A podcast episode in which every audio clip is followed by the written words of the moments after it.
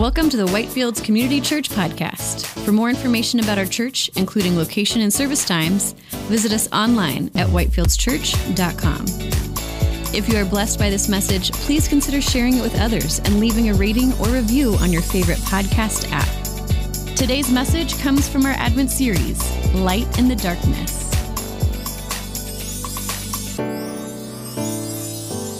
Well, would you please bow your heads with me and let's pray as we open God's Word. Lord, we thank you, Lord, for the light of your word, like a lamp shining in a dark place, Lord. It deserves our attention. And so, Lord, this morning, would you help us to understand who you are? Would you help us to understand what you have done and how you've loved us? And, Lord, help us to respond to your goodness and grace in the right ways. And we pray that in Jesus' name. Amen. Well, a few years ago, my wife and I, Rosemary, we were living in Hungary. And around Christmas time, like this time of year, we went out to dinner one night, and we went out to dinner with some leaders from our church. We had kind of like a Christmas staff dinner at a nice restaurant.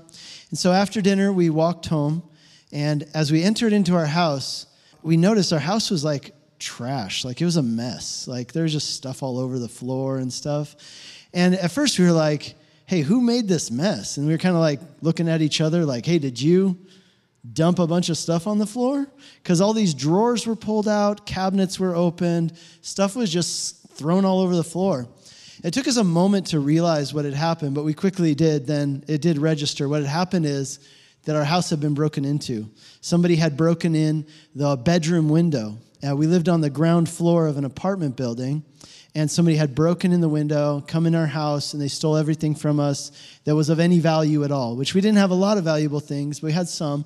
My wife had inherited some jewelry from her mom from Peru, and I had a computer. We had some nice camera equipment and stuff like that, and it was all stolen. And so they had come and they had done this under the cover of darkness, because at this time of year, as you know, the sun goes down early. And so when we had left for dinner, it was dark out, and there were no lights in this area where we lived outside, and they could see that the lights weren't on in our house. And so under the cover of darkness, it was easy for them to break in and rob us. And so we reported it to the police, but they never had any leads on who it might have been.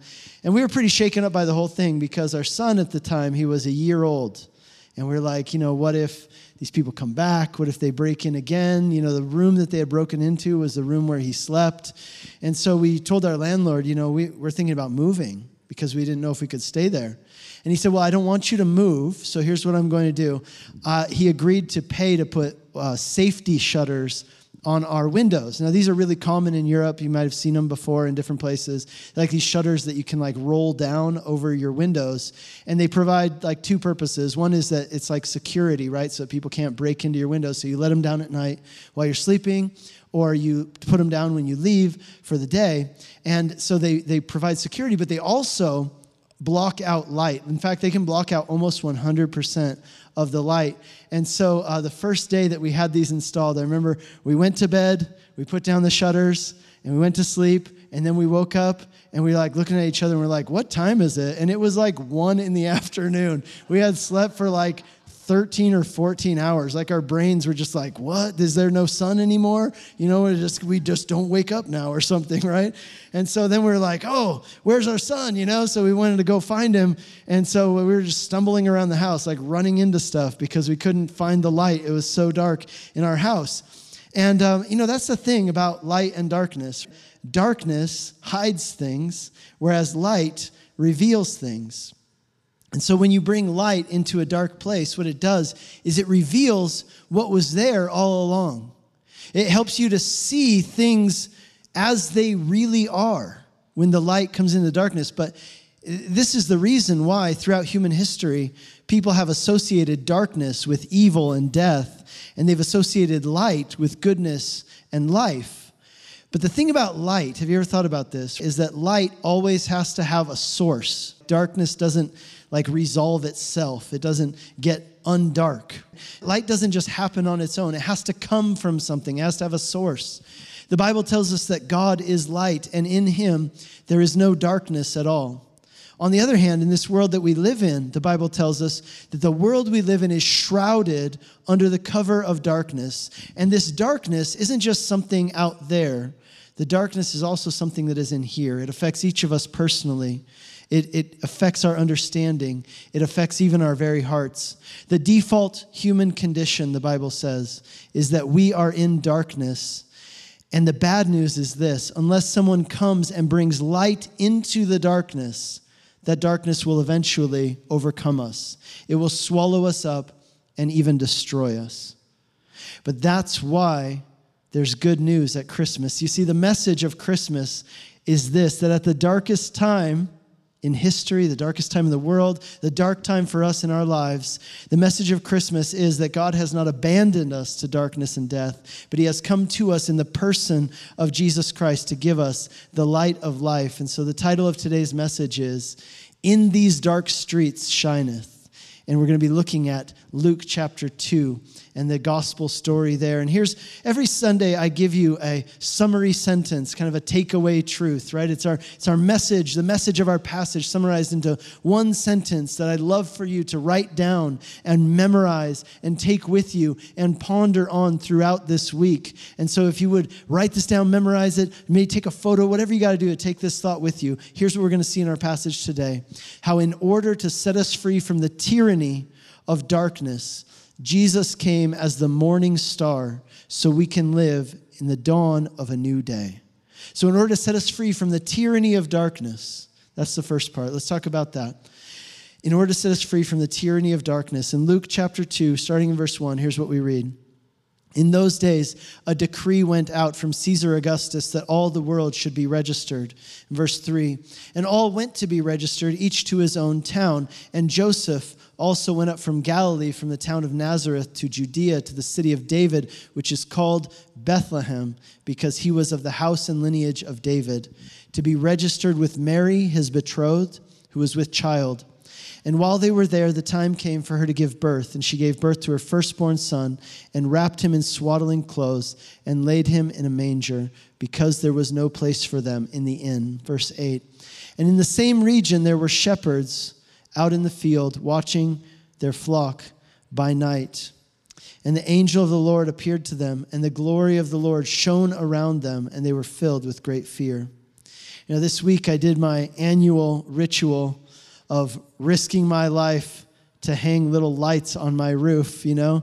It is kind of crazy that we climb up, like during the coldest time of the year, put all these lights on our house. Some years, I'm the first person to put up my lights in my neighborhood because I didn't take them down the year before. That's what I do. I just turn them off and pretend nobody notices. But this year, I climbed up on my roof again. In a couple weeks, I'm going to climb up there again and risk my life to do this. But you know what? There's something beautiful about the light of these Christmas lights and what it represents, how these lights are piercing the darkness of these long winter nights. But listen, for these shepherds who were watching their flocks in the fields near Bethlehem, they had never seen light in the middle of the night. There was no electricity. There were no street lights. When the sun went down, it was just dark, period. That's all. You know, we're so used to seeing lights uh, everywhere we go, cities lit up with electricity, but these people had never seen anything like that in their lives. So imagine what a surprise it would have been for them when suddenly, in the middle of the night, the sky lit up, and it says the glory of the Lord shone around them. Now that word shone in Greek, in the original Greek text uh, that this was written in, is the word lampo, from which we get our word lamp. Now, I tell you that, so you make a mental note of it, because it's going to matter in another passage I'm going to share with you in just a minute. So make a mental note that this lamp in the dark place shone that night, okay? Now, the point is this: there was a bright light which lit up the sky, something these shepherds had never seen before. And of course, because they didn't know what it was, they were very afraid. And the angel said to them, we read verse ten, "Fear not, for behold, I bring you good news of great joy that will be for all people." What the angels declared to these shepherds that night was that in Bethlehem, a Savior had been born.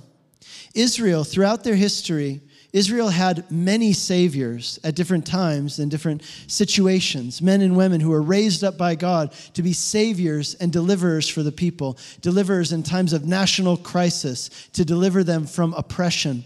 People like Gideon, who was raised up by God to save them, deliver them from the oppression of the Midianites. People like Samson, who was raised up by God to deliver them and save them from the oppression of the Philistines.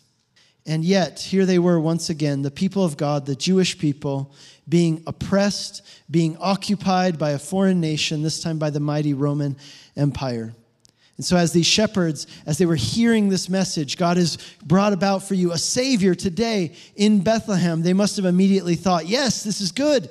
We need another Savior. We need a Savior to deliver us, this time from the Romans. At this time, it had been four hundred years since God had spoken to the people through a prophet. The last time the word of the Lord had come to Israel was through the prophet Malachi, some four hundred years prior to this. These were dark times in Israel. They were dark times politically. They were dark times spiritually. And into the darkness of this moment, the light of God's glory appeared. And God's message was to these shepherds that he had not forgotten them, that his silence was not absence. And now he's sending them a Savior. But this Savior is going to be different than any other Savior who has come to Israel before. This Savior, the angels declared, was Christ the Lord. Now that is an extremely important title, Christ the Lord. Let me explain it to you. That word Christ is the Greek word for the Hebrew term Messiah. Christ is the Greek word for the Hebrew term Messiah, because the Gospel of Luke, like all the other New Testament books, was written in Greek because Greek was the most spoken language in the world at that time. And so because they wanted as many people and as many places around the world to hear the good news about Jesus, they wrote about him. They wrote these books in Greek, the, the language that as many people as possible could possibly read. And so understand this, though, the shepherds didn't speak Greek. And so what would they have heard? The angels, the proclamation that they would have made was something that, that I think has a different tone to it. The Messiah has been born. The Messiah has been born in Bethlehem. The Messiah, this special person whom God had promised for thousands of years that he was going to send. God had spoken through the prophets that one day he would send a Savior. This Messiah is a Savior who would not only save the people from foreign oppression, but he would set right everything that is wrong in this world. The Messiah, the prophets said, would come and he would put an end to evil forever. He would bring about a new world of righteousness and peace that would last forever. The Messiah would destroy not only the works of the devil, but even the devil himself by crushing Satan's head under his foot. This Messiah, when he came, the prophet said, he would come to judge the nations, but he would show mercy to those who were humble, to those who were willing to confess their sins and follow God by faith. To them, he would come not as a judge to condemn, but as a Savior to deliver them, not just from the Midianites, not just from the Philistines, not even just from the Romans, but from the ultimate oppression which every human being, every society lives under, languishes under. The oppression of sin and death and darkness. What these angels were announcing that night is that the Messiah had been born, but the angels also told them who the Messiah was going to be or who the Messiah was.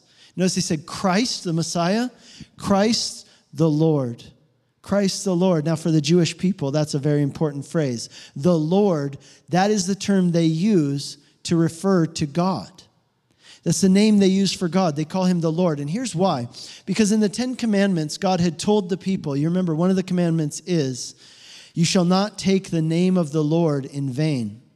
But what does that mean? People still ask me, even people ask me all the time, but what does that mean? Like, how do you, how do you know if you're doing it or not? Like, at what point, at what extent are you taking God's name in vain?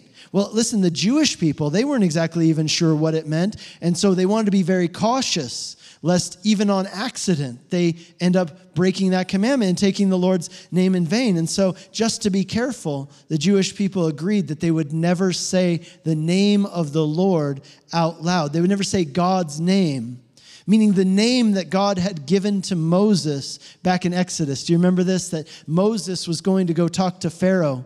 and God had sent him, spoke to him through the burning bush and said, hey, go, go tell Pharaoh, let my people go. And Moses said, okay, but he's going to ask me, who is your God? What's your God's name? What should I tell Pharaoh? What is your name? And God said, I am who I am. In Hebrew, it's pronounced Yahweh, which means, it comes, it derives from the word to be. Yahweh comes from the, the verb to be, what it means, I am who I am, right? I am the one who was, who is, whoever will be. That is who I am, the ever-existent one. That was God's name that he gave to Moses. But the people were worried. What if we say that name, and by doing it, even accidentally, we end up taking the Lord's name in vain? Let's just agree that we'll never say it out loud. And so what they would do is they would write it only. They wouldn't say it. They would only write it. But even when they wrote it, they wouldn't use the punctuation marks, which indicated vowel sounds in that language. Instead, they would only write the con- consonants. Right? In English, it'd be like writing Y H W H. And, and so they, they said, and when we speak, we won't ever say the name of the Lord. We will only say Adonai instead. Adonai, which means the Lord in Hebrew. And over time, people began to worry about even writing it. And they said, wait a second, what if God's name is even so holy that we shouldn't even be writing it down? And so they agreed that as they made new copies of the scriptures, what they would do is they would no longer even write out the consonants of the holy name. What they would do instead is they would write in Hebrew, they would write Adonai, or in Greek, they would write Kurios, which means Lord. And they would write it with a special font, if you will, a special way to indicate that this was referring to the name of God. And that's why when you read in your Bible in the Old Testament, have you ever noticed that sometimes the Lord, his name, is spelled in all capital letters? That's an indication that in the original text, that was the name of God, Yahweh. And it was replaced by Adonai, in, and in Greek, Kurios, and in English, the Lord. And so, by the way, this is also why when Jesus came on the scene and he started making these declarative statements saying, I am the bread of life. I am the light of the world. I am the way, the truth, and the life. People picked up stones to throw at him, to kill him, because they believed that he was invoking and using for himself the holy name of God, which no one at that time even said, right? I am. And they said, this is blasphemy. You're calling yourself God and you're using the holy name. And indeed, it would have been blasphemy if Jesus was not exactly who he claimed to be. But here, I want you to understand what the angels were saying to these shepherds and to us is this. This day in Bethlehem, the Messiah has been born. And who is this Messiah? He is none other than the Lord, God himself, come to you to save you. Look with me down to verse twenty-one here in chapter two of the Luke's gospel. It says, at the end of eight days, when he was circumcised, he was called Jesus, the name given by the angel before he was conceived in the womb. Now, the story of when the angel told Joseph to name this baby Jesus is found in the Gospel of Matthew, chapter one. And it's honestly one of my favorite passages in the entire Bible. I find it incredibly moving. Here's what the angel told Joseph. He told him that Mary was going to have a child. And here's what the angel said to Joseph in this dream. She, Mary, will bear a son, and you shall call his name Jesus, for he will save his people from their sins. You know what the name Jesus means? It means God saves. God saves. And I want you to just think about that phrase. Call him Jesus. Call him God saves, for he, Jesus, will save his people from their sins. Who's doing the saving? Jesus is doing the saving, but his name means God saves. You see, it's implied there that Jesus is God who has come to save the people from their sins. And that's why it says in the very next two verses, all this took place to fulfill what the Lord had spoken by the prophet. Behold, the virgin shall conceive and give birth to a son, and they shall call his name Emmanuel, which means God with us. Friends, this is the good news that we celebrate at Christmas, that God came to us in the person of Jesus in order to set us free from the tyranny of darkness. You see, when the shepherds in the field that night, what they were experiencing was the beginning, the first light, if you will, of what God had promised through the prophet Isaiah. When in Isaiah chapter sixty, Isaiah prophesied about a future day that was yet to come. And here's what he said: "Arise, shine, for your light has come, and the glory of the Lord has risen upon you. For behold, darkness shall cover the earth, and thick darkness the peoples. But the Lord will arise upon you, and his glory will be seen by you."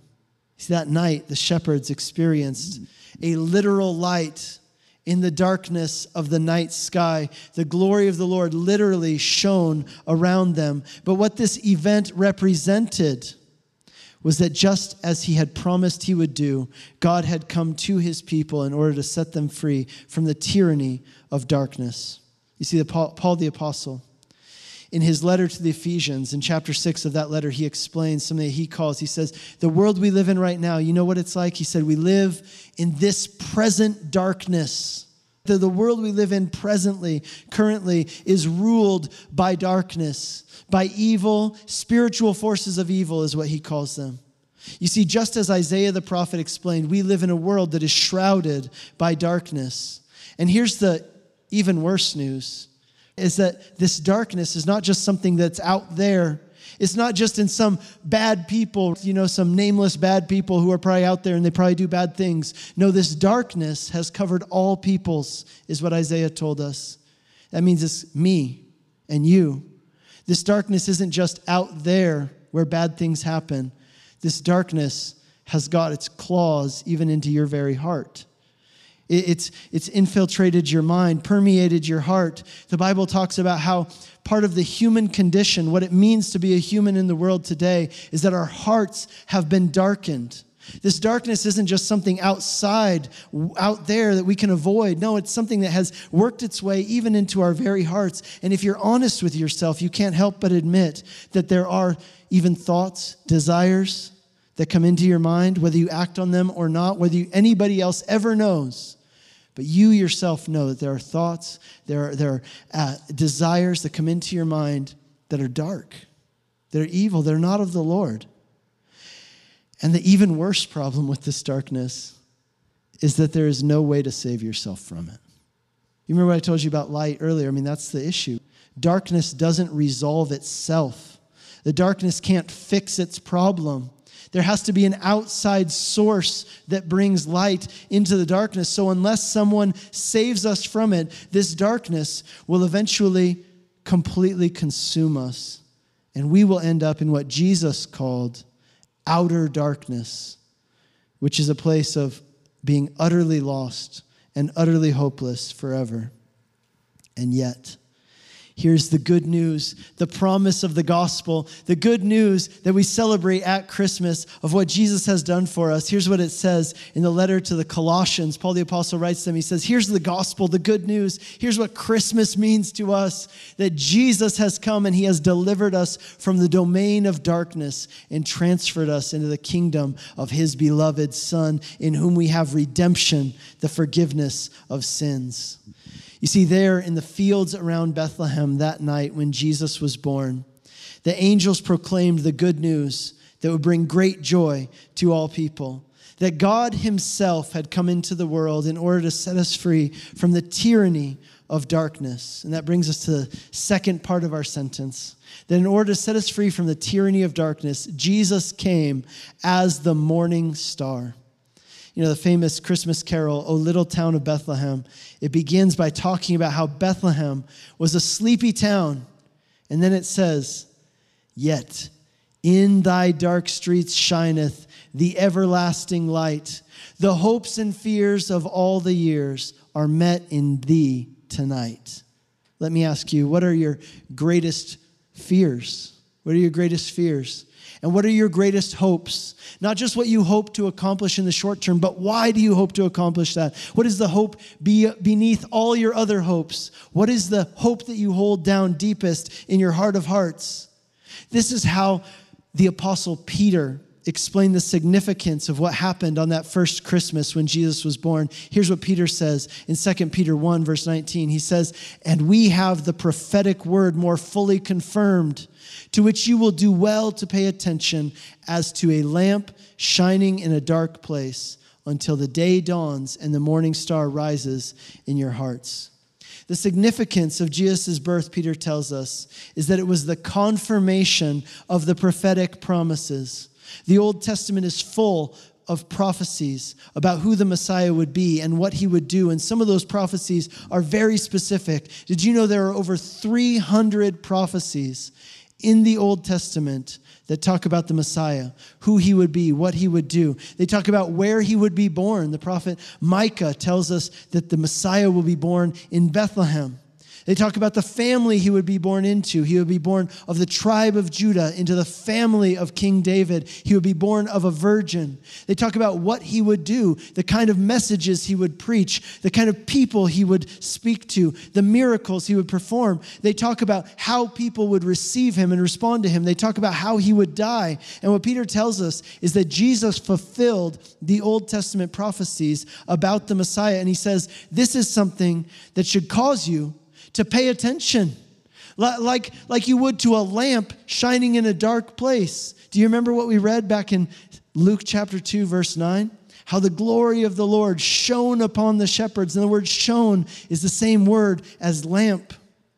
What Peter's saying is, just as the light shone in the darkness on that night when God revealed this great truth to the shepherds, you also have this light.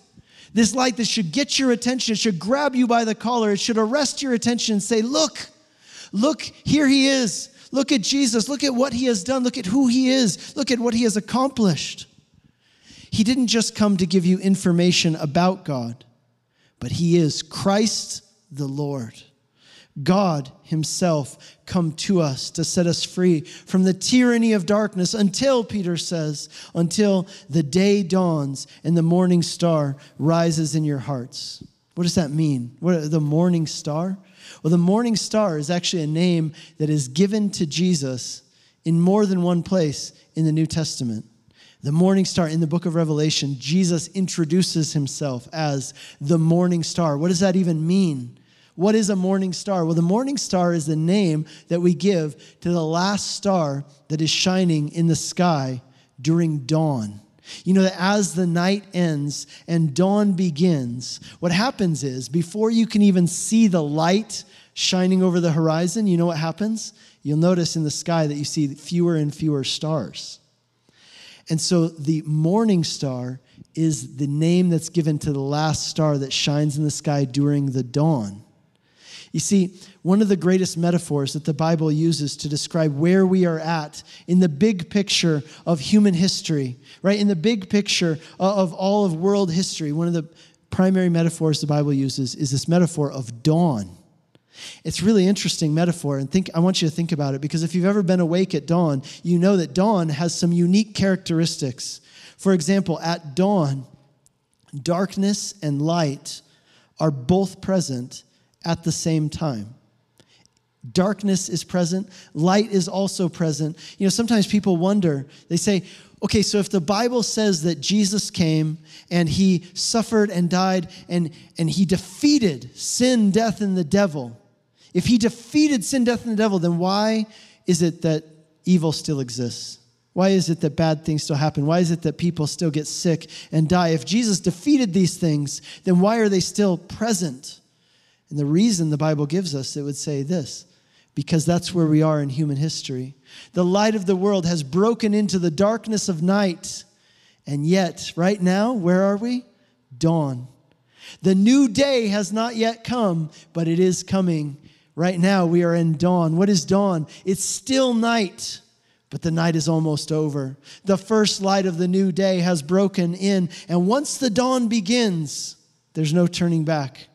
It's only a matter of time until the new day comes and drives out the darkness completely. And that, the Bible says, is where we are at in the big picture of world history. Jesus, the light of the world, has come. That's the meaning of Christmas. Through his life, death, and resurrection, he has broken the power of darkness, and soon the new day will begin.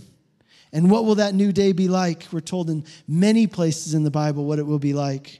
But I'll read you one of them. I like this one from Isaiah chapter twenty-five. Here's what it says. It says, he will swallow up on this mountain, that's Mount Zion, which is a picture of heaven, on this mountain, the covering that is cast over all peoples, the veil that is spread over all nations. And he will swallow up death forever. And the Lord God will wipe away the tears from all faces, and the reproach of his people he will take away from all the earth. For the Lord has spoken. And it will be said on that day, behold, this is our God. We have waited for him that he might save us. This is the Lord. We have waited for him. Let us be glad and rejoice in his salvation. Friends, the message of the gospel, the message of Christmas, is that evil, suffering, death, sickness, strife, they will not reign forever. A new day is coming. And friends, the fulfillment of all of your deepest hopes, the solution for all of your greatest fears, they are both found in Jesus, and they will be realized in this new day that he has come to usher in. The good news of the gospel, the hope that we celebrate at Christmas, is that Jesus came into the world to break the power of darkness by giving his life as a sacrifice for your sins, in order to usher in the new day in which sin and evil and darkness and death will be no more. And this brings us to the final part of our sentence for today. In order to set us free from the tyranny of darkness, Jesus came as the morning star so we can live in the dawn of the new day. What does it look like for us to live in response to this good news about Jesus? Well, we read there in Luke chapter two how the shepherds responded to this proclamation of the angels. When they heard this message from the angels that the Messiah had been born in Bethlehem, and, and they heard the angels praising God and saying, glory to God in the highest, they went to go check it out for themselves to see if things were really so. And it says in verse sixteen, they found Mary and Joseph, just as the angels had said, and the baby lying in a manger. And when they left that place, where did they go? It says they went out and they began telling others what they had seen and heard. They began telling others about the light they had seen shining in the darkness, the angelic proclamation about the Messiah, the baby in the manger. And it says in verse twenty that the shepherds returned, glorifying and praising God for all that they had seen and heard. I want you to consider how the shepherds responded to the light of God's revelation to them in that night. First of all, they sought out Jesus for themselves. Secondly, they shared the good news about Jesus with others. And third, they worshiped. So how should we respond to the good news about Jesus this Christmas? Well, in the same way. First of all, by seeking out Jesus for yourself. I, I encourage you, I challenge you, don't just take my word for it. Don't just take somebody else's word for it. Seek it out yourself. Read the Gospels. Read about Jesus' teaching. Read about what he did. Find out who he is. Go read the Old Testament prophecies that talk about who he would be and what he would do and this new day that he's going to usher in. And then, once you've done that, once you've checked out Jesus for yourself, don't keep that information to yourself. Share it with others. It's good news of great joy, not just for you, but for all people. And as you do that, you know what happens as you talk to others about what you've discovered about Jesus, what you've learned, what, what you believe? It strengthens it in your heart and your mind. As you hear those words coming out of your mouth, as you create those sentences, it solidifies these things in your heart and in your mind. And finally, we respond in worship. To respond to who Jesus is and what Jesus has done for you, it isn't just limited to singing songs of praise. It certainly is that, but it's so much more than that. It's an entire lifestyle of response and worship that involves reflecting his light in the world. Check out what Paul the Apostle wrote to the Christians in Philippi. He says this, I want you to be blameless and innocent, children of God, without blemish, in the midst of a crooked and twisted generation, among whom you shine as lights in the world. As you follow Jesus, as you are being changed and transformed to think and act more like Jesus, you begin to shine his light to the world around you through your words, through your actions, as you love your enemies, as you forgive those who sin against you, as you humble yourself and confess your sins, as you speak truth, and as you show love. We get to live out and reflect the light of God's glory as we live in the dawn of this new day that is coming. When Jesus was born in the middle of the night, light shone in the darkness. Light eclipsed the darkness. But do you know this? That when Jesus died, the opposite happened. When Jesus died, the opposite happened. On the day we call Good Friday, as Jesus hung on the cross, during the brightest part of the day, darkness eclipsed the light of day. Darkness descended on the earth for three hours, it says in the Gospels. Why? Because God allowed all of the darkness of evil, sin, and death to fall upon him. Do you think about that? That when Jesus was born, light broke into the darkness, but as Jesus died, darkness enveloped the light.